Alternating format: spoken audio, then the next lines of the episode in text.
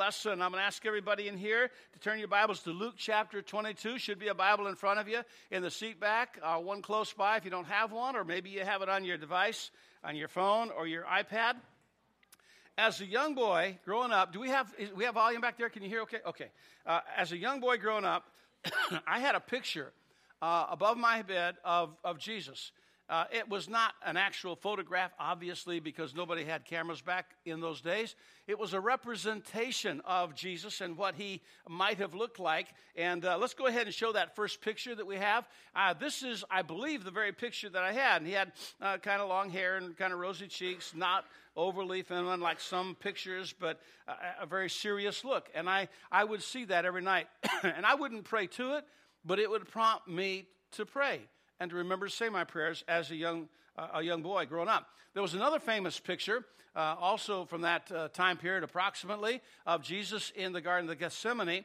And here he is kneeling by this rock, and he had his hands folded and his face uplifted to the Father. He was surrounded by uh, darkness.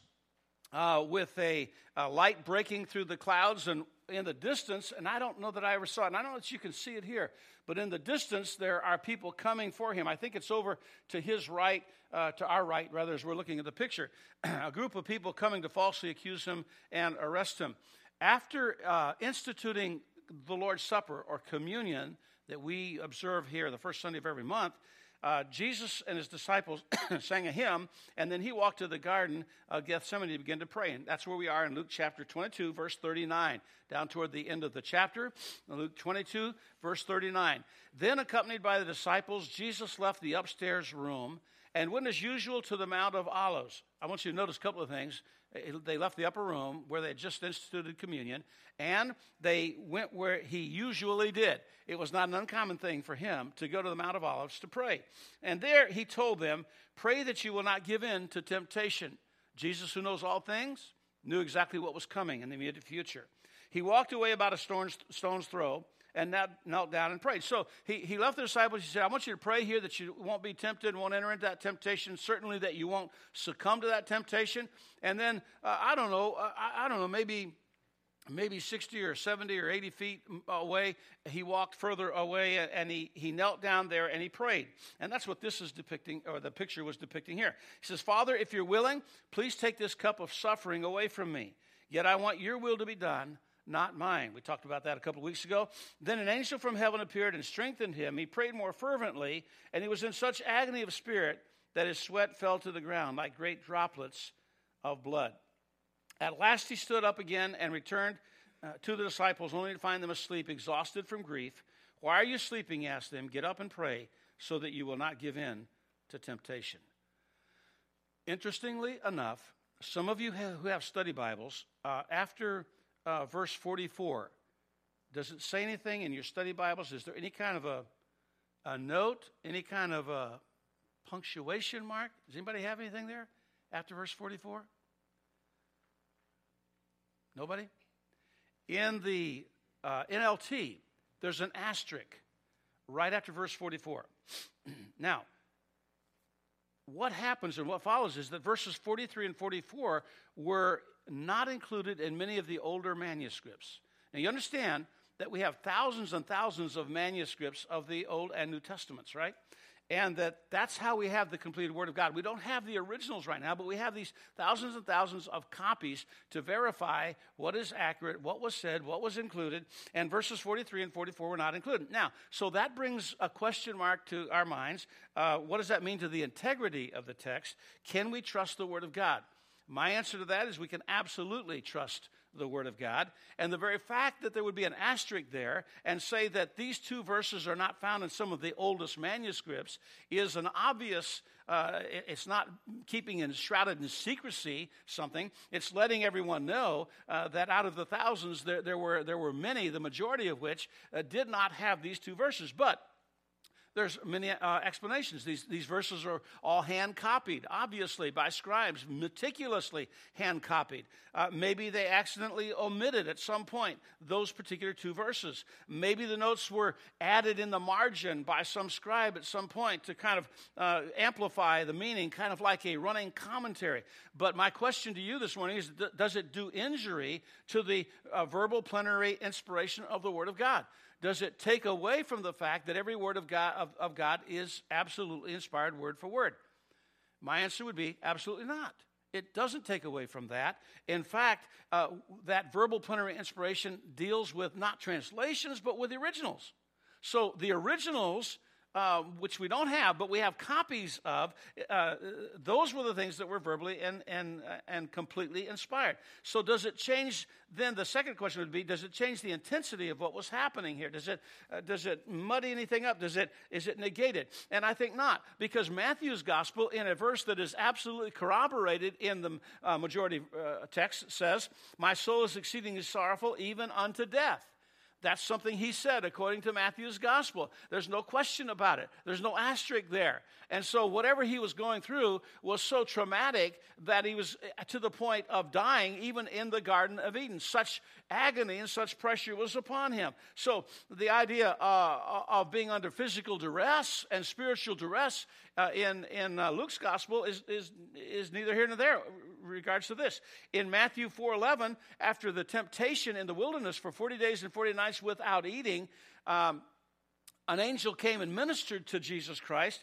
The devil left him, and behold, angels came and ministered unto him. So, in fact, an angel may have come. We don't know. What we're just saying is, and what Luke's gospel is teaching us here, uh, that, uh, or the asterisk there is teaching us, is that maybe, maybe this wasn't in the oldest manuscripts, but the fact the angels did minister to the Lord uh, is corroborated in Matthew's gospel. And then in Matthew 26, 53, Jesus said, Do you think I can, cannot now pray to my Father, and he will provide me with more than 12 legions of angels?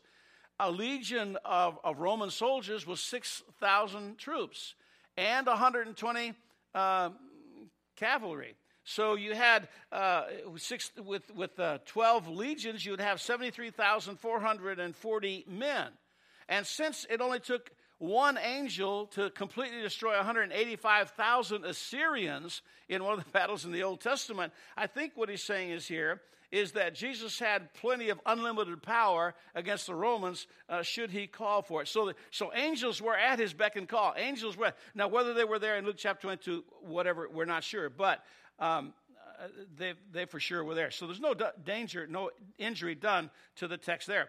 Oddly enough, then, I would have thought that John 17, which is Christ's high intercessory prayer, was prayed in Gethsemane. However, after John 17, in John chapter 18, verse 1, it says, When Jesus had spoken these words, he went forth with his disciples over the brook Cedron, where there was a garden into which he entered and his disciples. Now, whatever happened, they went from the upper room, they went to uh, outside, they, they went to the Garden of Gethsemane. And when I think of a garden, I don't know about you, but when I think of a garden, I think of flowers, I think of fragrances, I think of bees buzzing, I think of perhaps the, the smell of tilled, freshly tilled soil, I think of the warmth of the sun, I think of planting, I think of watering. I don't like to think of weeding, but that's something you have to think about. And I think of harvesting. This one was different. This was really an olive grove. This was one where olive trees grew. This is one where there was even an olive press. And it's interesting, there would be an olive press to which Jesus would go and pray routinely because, as you know, the oil is, is taken from the olive by a pressing process, and Jesus' blood uh, was, was extracted that paid for our sins by the pressing uh, process, and, and, and he shed his blood for us. So it becomes the scene of the beginning of his agony, betrayal, and arrest. This is what he foresaw coming. This is what he knew was going to happen. This is the part that, um, that he prayed uh, to let this cup pass from, which we'll see in a minute. So the garden was a place he came often. He's brought his disciples with him. There were eight at the entrance of the garden. There were three who went with him further, but they had fallen asleep. There was one who had betrayed him. My question is which group are we in? With which group are we? Are we with the eight who were on, kind of on the fringes? Are we with the eight and, and, and kind of out here? We're, we're, Christians. We go to church every so often. We, we try to read our Bibles every once in a while. We, we pray whenever we get in trouble, but, you know, we're kind of on the fringes. Are we like the three who were in the inner circle, who came with him, who went with him through more things than the rest of them did, and, and were close by his side, and yet they had fallen asleep? Are we the one who betrayed him? I certainly hope that's not the case. The King James account of this says that he went a little further. He went a little further. And I don't think we do any injustice to the Word of God by saying in reality Jesus went a lot further for us than anyone else has ever gone. No one else came from heaven to redeem us. That's certainly true. No one else loved us more than he loved us. Even these kids that love their brother and sister are not going to volunteer to take their punishment time out for a year. No one else endured what he endured for us. No one else rose from the dead. No one else is promised to come back from heaven and to take us uh, to be with him. So, the garden, a place uh, of Gethsemane, a place where he prayed oftentimes, a place where he was going to wind up his earthly ministry, a place where in just moments he would be arrested and we'd be let off. This is the beginning of his sorrows. And in that garden, I believe the pressure was overwhelming. And in that garden, uh, I, I, don't doubt that, that, uh, that he was under huge physical, mental, and psychological duress, knowing what was going to come. In fact, he says, Let this cup pass from me. So we see the cup. The temptation, can we say this? For Jesus was to abandon Calvary. The temptation was to abandon Calvary. How in the world could the Son of God, who came down for the express purpose of dying on the cross, come down to the very moments before he is to die on the cross and say, Lord, if it's possible, God, let this pass from me? He was tasting of his Father's wrath upon sin, which he had never ever tasted before he was beginning to understand how the separation from his father would affect him. Jesus prayed that he wouldn't have to go through with it, but folks, there is no other way. There was no other way. There's only one way. That one way is Jesus Christ, the way, the truth, and the life. And no one comes to the Father but by him. I didn't say that, the Bible says that. No Baptist preacher said that. God the Father said that. So he prayed, knowing what was ahead, knowing what lies before him. He prayed, Nevertheless, not my will, but thine be done. Father, if, you, if it's possible, if there's any other way, let this cup pass from me. I don't want to be separated from you. I don't want your wrath coming down upon me in this way. I don't want, we've never had, they've never had any controversy between them. The Godhead perfectly unified in every way for all of eternity. Before there was time, one, and after there will be no more time, one forever, but except for this punctuation mark, this point in time when Jesus took your sins and mine upon himself.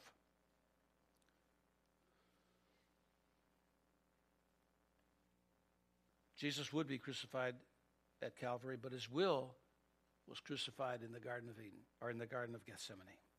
So, my question to you is Has your will been crucified? Paul said, I'm crucified with Christ, and nevertheless I live, yet not I, but Christ liveth in me. Have you been crucified? Have you crucified the flesh? Have you said to the flesh, as much as is within me, I, I, I give all of that up for Christ. I, I give myself totally to Him.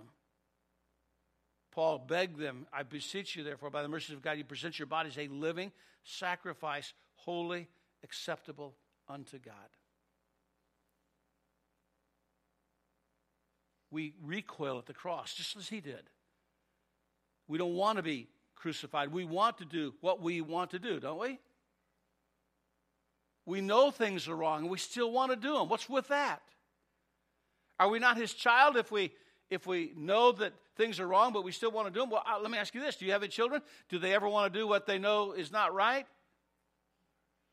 Are they still your children? We're flawed human beings. We have a sin nature. So we do battle. We do a lot more battle than we have to do because we need to just surrender. We need to daily surrender. We need to every single moment surrender as much as we possibly can to God. So, how, how about your self crucified life? Have, has your will been crucified? Have you died to self that you might live for Him? The third thing is the contents of the cup loneliness. it says here, uh, the, the word heavy in the text comes from the Greek word meaning away from one's people or not at home. Away from one's people or not at home. It implies homesickness. Be honest with me. Have you ever been homesick? Anybody here ever been homesick? First time I went away, I, I was talking to some folks here from uh, from Illinois, and first time uh, I went away from home, really for a long period of time. Well, I can remember one time before that, uh, on a vac- I stayed with my grandparents uh, for two or three weeks, and I got a little homesick. But I, I left uh, home at 17, went down to the University of Illinois, and uh, man, I got so I got so homesick I couldn't hardly stand it. I just and some of you some of you in the Navy probably went through that. If if if your first way a trip away from home was to be in the United States Navy and you wound up somewhere where you didn't know anything about the place, you didn't know any people there, and all of a sudden here comes Thanksgiving, here comes Christmas, here comes holidays, and nobody to get along along with, loneliness, homesickness. Um, Jesus was homesick for heaven. He was, he was away from his own people. He was not at home. He was not with the Father, not with the Spirit. He was not with the angelic creation. He was, he was, he was homesick for heaven. So uh, even his inner circle failed him because three times they fell asleep. And so I ask you this question by way of application Are, are we asleep in today's world? Are we falling asleep when the whole world's going, hey, this world's getting crazier and crazier by the moment? And, and, what makes us think the United States of America is immune from some of the craziness that goes on in other parts of the world? It seems to me like it's more believable right now that things could happen here that we only witness on television from somewhere 6,000 miles away or 5,000 miles away could happen here. Crazy days in which we live. Are we praying? Do we care? Are we concerned? Are we asleep? Or are we watching and praying? That watching and praying was a military term, being on watch, the idea of on watch, vigilant. So loneliness was part of drinking of that cup. Sorrow was a big part. There are two kinds of sorrow.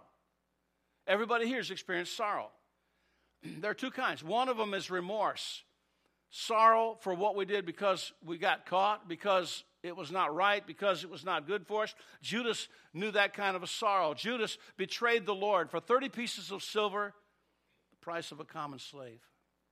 He was so remorseful at the end, he realized what he'd done was wrong. He took the bag of silver, took it back to the Jewish leaders. They wouldn't accept it. He threw it down on the floor and left. He went out and hung himself.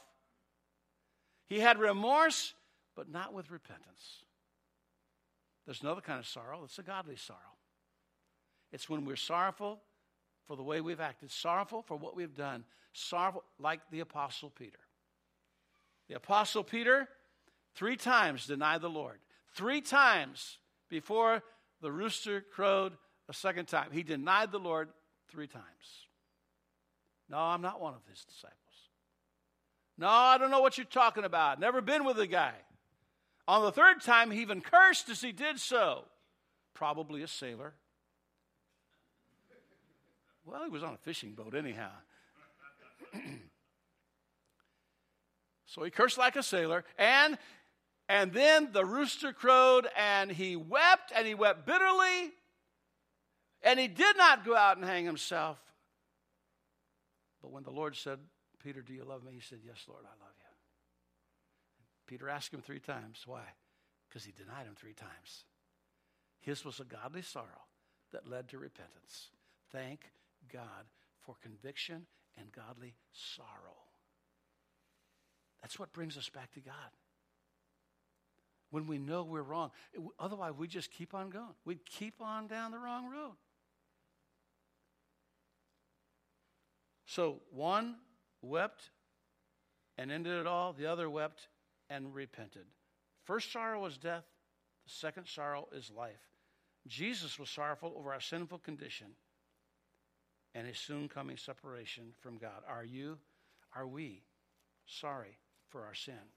Or do we just secretly cover it, hide it? Do we enjoy it so much that we don't, uh, we don't shed a tear over it at all?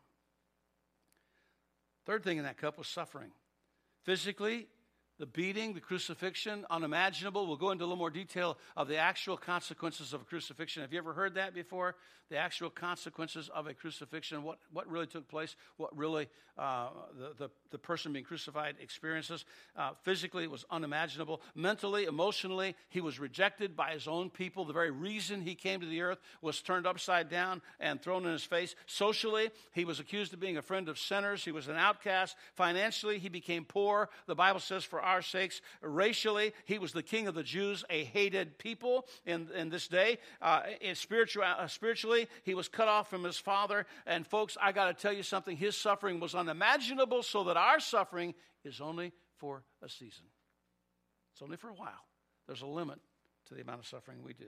The other thing that was in that cup, he was trying to avoid, was sin. And it's what I tried to share with the young people here a little while ago. He became sin for us. He was made sin. 2 Corinthians 5:21 says, "For he the Father made him Jesus to be sin for us who knew no sin." He became in other words our sin bearer. He did not become a sinner. He was tempted in all ways like we are, but he never ever yielded one time. But he was he was made sin for us that we might be made the righteousness of God in him.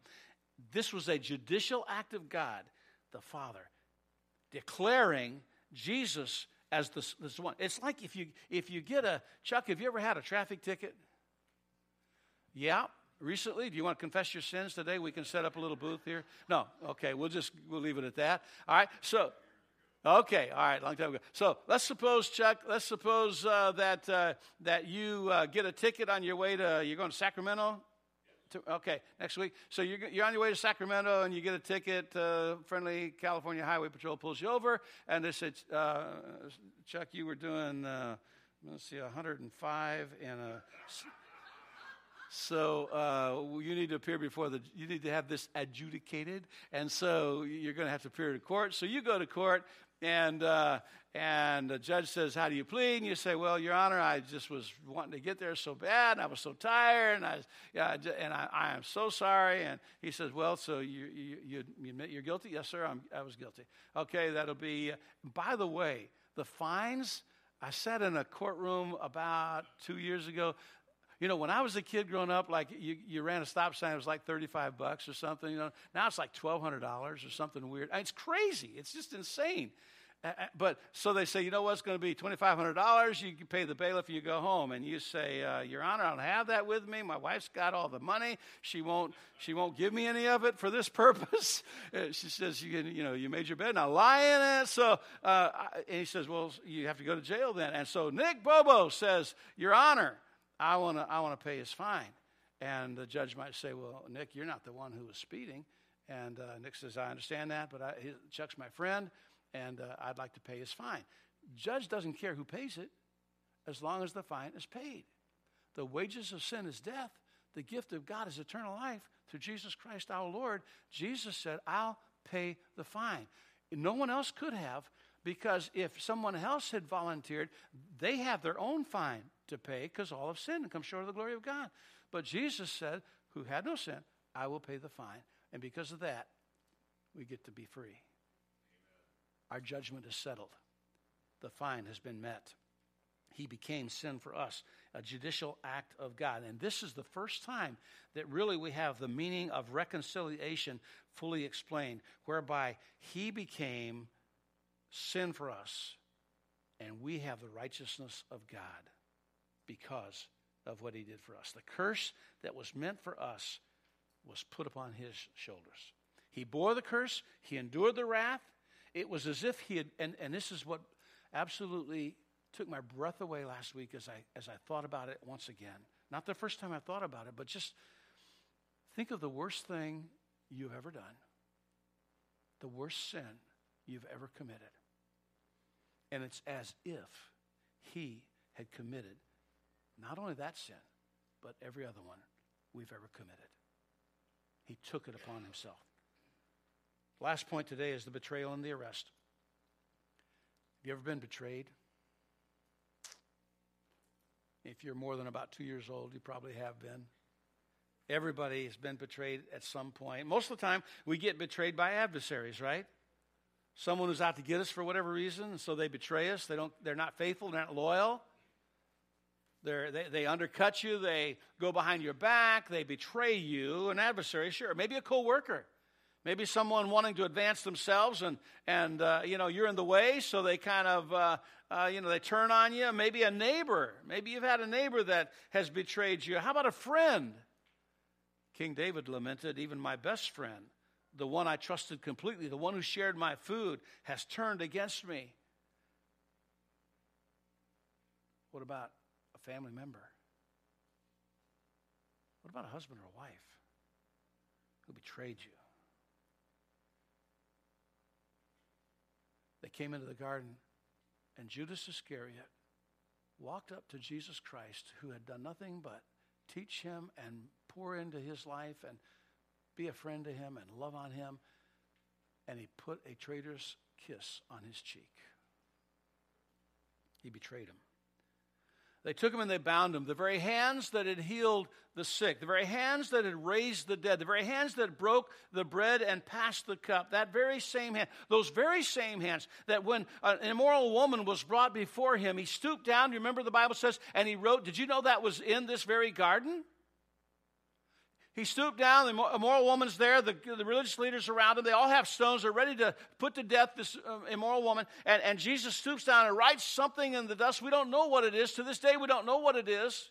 That very hand that wrote in the dust and then got up when all the accusers were gone and said, Where are your accusers? And she said, None, Lord. And he said, Go and sin no more. That very same Savior, his very same hands now were bound in that garden.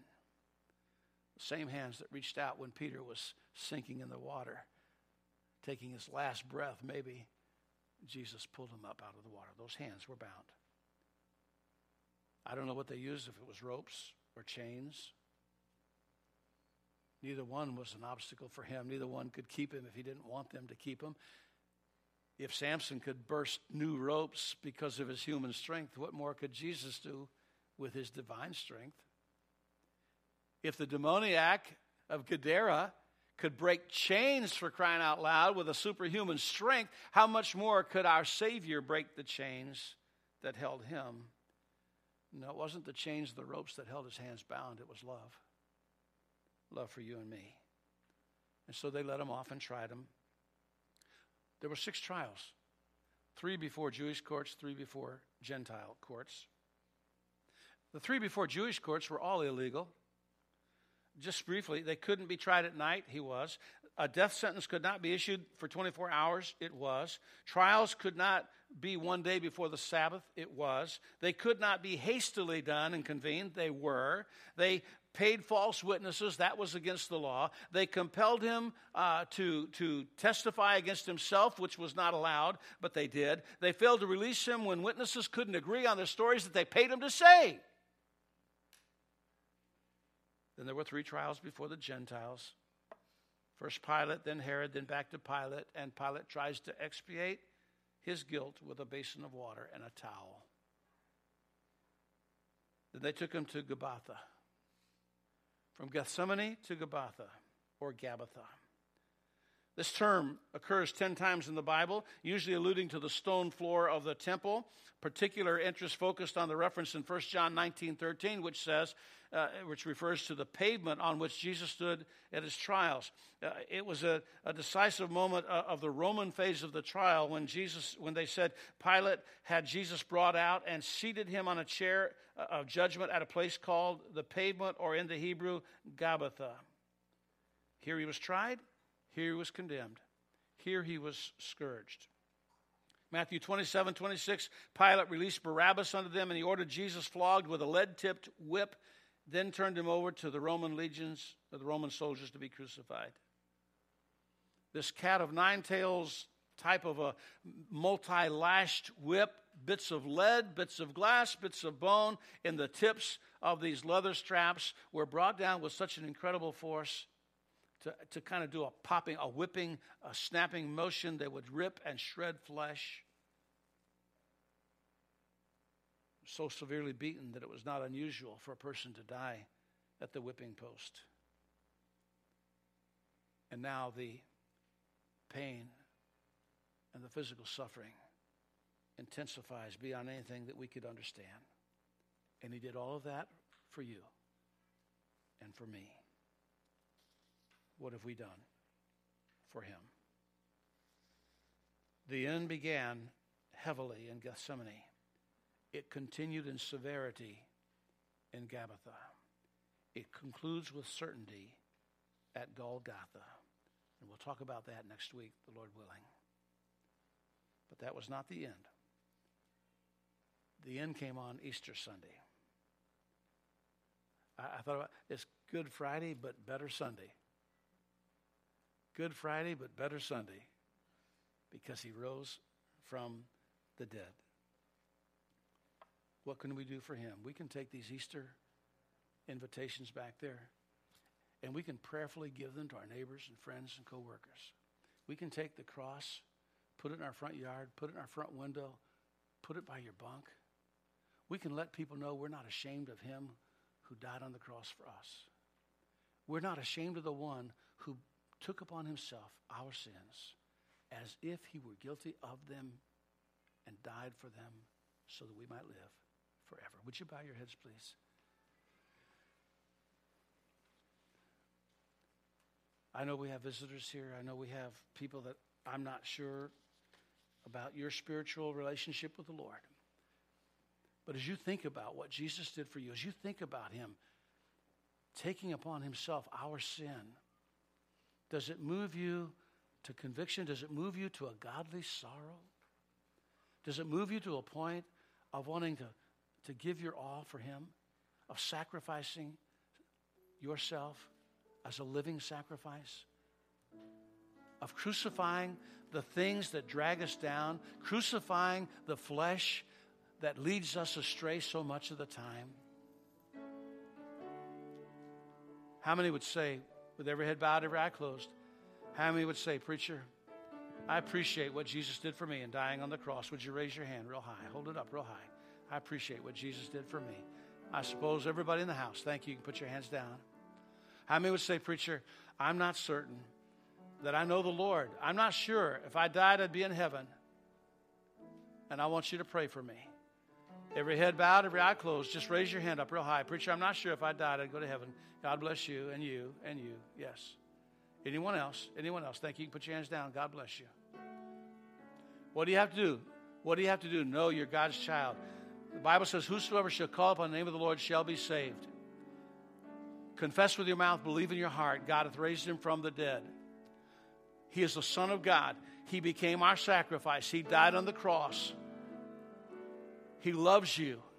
He wants you to put your faith in Him. You live your life by faith either in yourself or some other God, or you live your life with faith in Jesus Christ. It's your choice. He doesn't force you. So if you'd like to receive Christ as your personal Savior, just uh, you can pray in your own heart to the Lord. He knows what's in your heart right now. And I'm going to give you a sample, and you pray this to God with, with all your, your heart and soul and mind. Say something like this Dear God, I know I'm a sinner. I know I'm not worthy to be saved. I'm not worthy to be part of your family. But I believe that Jesus died for me on the cross. I believe He's your Son. And I want to settle this thing once for all. So this morning, right here in this place, God, I pray you'd be my God. Jesus, I pray you'd be my Savior. I put my faith in what you did for me on the cross. I believe you, res- you were resurrected on the third day. And I trust you right now for everlasting life. Save me in Jesus' name with every head bowed. If you just prayed that prayer, you meant it. You're serious. Not playing a game. You meant it. Would you raise your hand up? Hold it up right now. God bless you. In a moment, we're going to sing a verse of invitation. And I want you who prayed that prayer to take one of those connection cards. I want you to fill it out. I want you to put on there, I prayed that prayer. I received Christ. I, am I'm, I'm seeking Christ. I'm following Christ. I want you to check that and turn that in. Your public profession is very, very important. Father, now bless this invitation, we pray in Jesus' name. Amen. Would you stand? If you didn't get a cross, and you'll take your cross today, I want you to come up and get it during the invitation. If you need to talk to someone, I'll be up here. My wife will be up here. Rachel will be up here. Fitz will be up here. Mar- uh, Marty's in the back over here. Whatever it is you need to do, if you just prayed that prayer, you come as we sing this verse of invitation.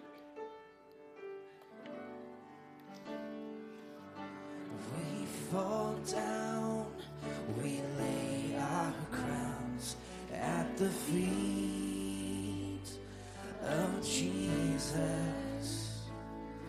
The greatness of His mercy and love at the feet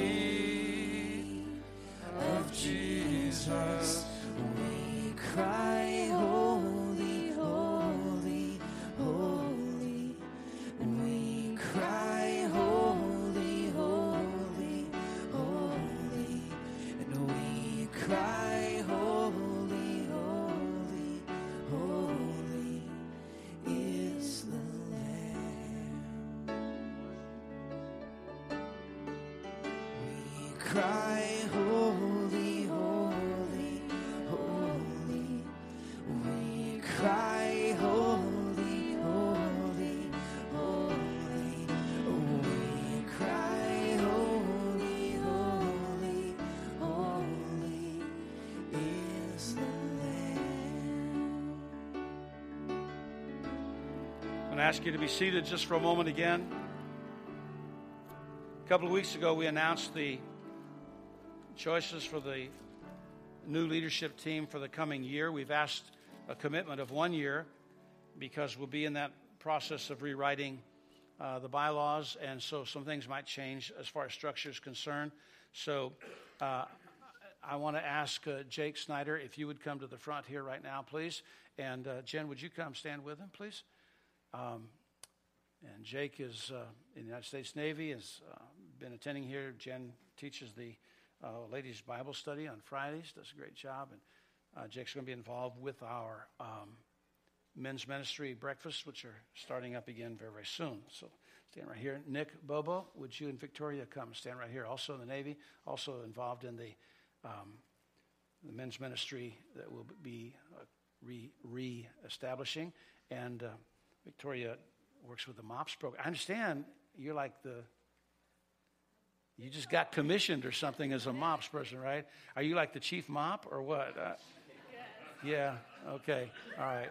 Not sure how that goes, but that's good. Uh, That's good. That's a great program. Mothers of preschoolers, so we appreciate that. Nick Ives, this is the third week in a row he's missed. He's been very ill with bronchitis, so he's not able to be here. And uh, uh, he is also uh, one of our new leadership team members, contingent upon him uh, being baptized, which we'll take care of if he ever gets well. And uh, uh, Nick also uh, contingent upon uh, membership and uh, the next membership class. And then I'm going to ask Rachel, would you come and stand uh, also? And, and Gary, would you come stand with her? Uh, Rachel's been on the leadership team. Marty, would you come? And Milo, would you come with him? Uh, this will constitute the leadership team uh, for a very important time in our church's history because um, of the, the structure, the bylaws that we'll be presenting to you for approval and, and uh, to revise and to change. So uh, I want you to know who they are. I want you to be much in prayer for them. Uh, what in the world is the criteria for those on a leadership team? Um, we've chosen 1 Timothy chapter 3, verses 8 through 13 as the qualifications, criteria, characteristics of those that are on the leadership team. It says, likewise must the deacons be grave, not double-tongued, not given to much wine, not greedy of filthy lucre, holding the mystery of the faith in pure conscience, and let those also first be proven, and let them use the office of a deacon, being found blameless. Even so must their wives be grave, not slanderous, sober, faithful in all things. Let the deacons be the husband of one wife, ruling their children and their own houses well. For they that have used the office of a deacon well purchase to themselves a good degree and great boldness in the faith which is in Christ Jesus. Um, we um, use those as qualifications. Um, and in this proposed new bylaw change, they would also be, for legal purposes, the trustees of the corporation. And uh, so We want your prayers on their behalf. Let me share you a couple, a couple of more verses besides Romans 12, 1 and 2 that talks about presenting your body as a living sacrifice and being not conformed to the world. It says this For I say, through the grace given unto me, to every man that is among you, not to think of himself more highly than he ought to think, but to think soberly, according as God has dealt to every person the measure of faith. For as we have been mem- many members in one body, and all members have not the same office, so we, being many, are not one body in Christ, are one body in Christ, and every one members one of another, having then gifts differing according to the grace that is given to us, whether prophecy, let us prophesy according to the proportion of faith, or ministry. And the word for ministry there is the idea of serving. And everybody up here, uh, I am thankful to say, is, is serving and very happy to serve the Lord here through First Baptist Church. And says, Let us wait on our ministering, or he that teaches on teaching, or he that exhorts on exhortation. He that gives, let him do it with liberality. He that rules with diligence. He that shows mercy with cheerfulness. And so, uh, Romans 12, 1 Timothy chapter 3, um, a very, I think, important position uh, to represent you in this position of leadership. So, I'd like for you to do this. I'd like for you to stand. I'd like for you to come down here and let's get around them. We want to pray uh, for these folks as they enter into this uh, year of leadership. And, uh, and so I'm going to ask that as they come, Chuck, would you mind leading us in prayer to begin? Would, would you do that, sir?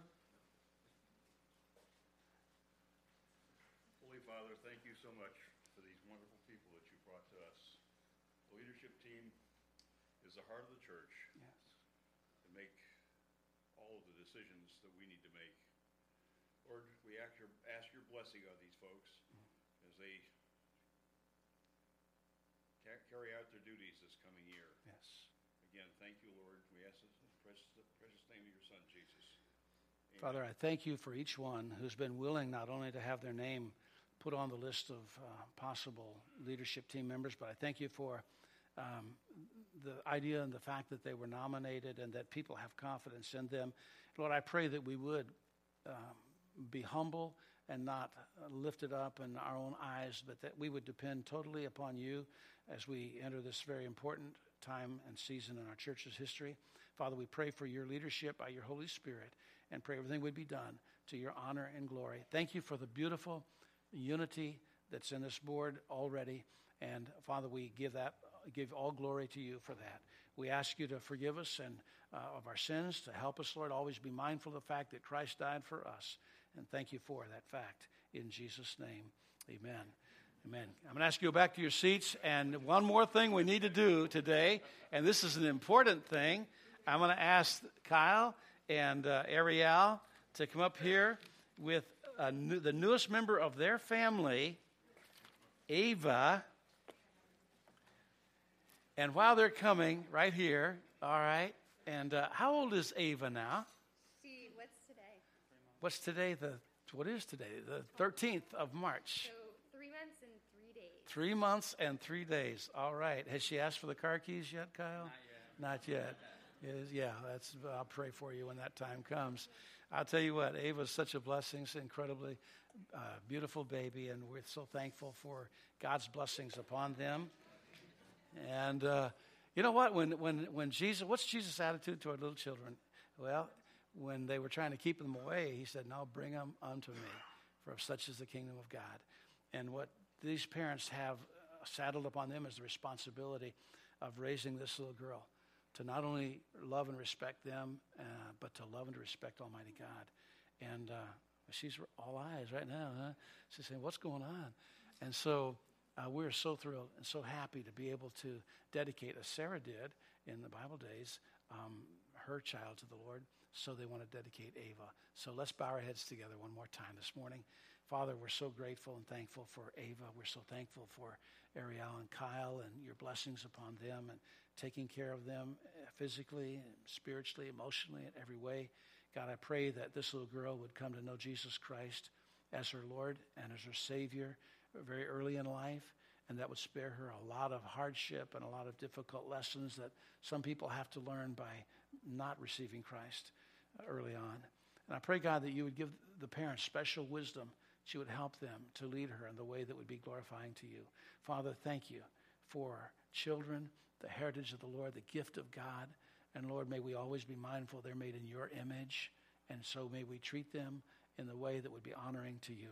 Father, thank you for this day. Thank you for all that's happened. Go with us, Lord. Help us to remember all days the Lord's day and help us to be a good testimony for Jesus Christ. We pray it in Jesus' name. And all the people said, Amen. Amen. God bless you. Thank you for being in God's house. Now get the invitations for Easter, get your crosses, and let's let the people know we're Christian.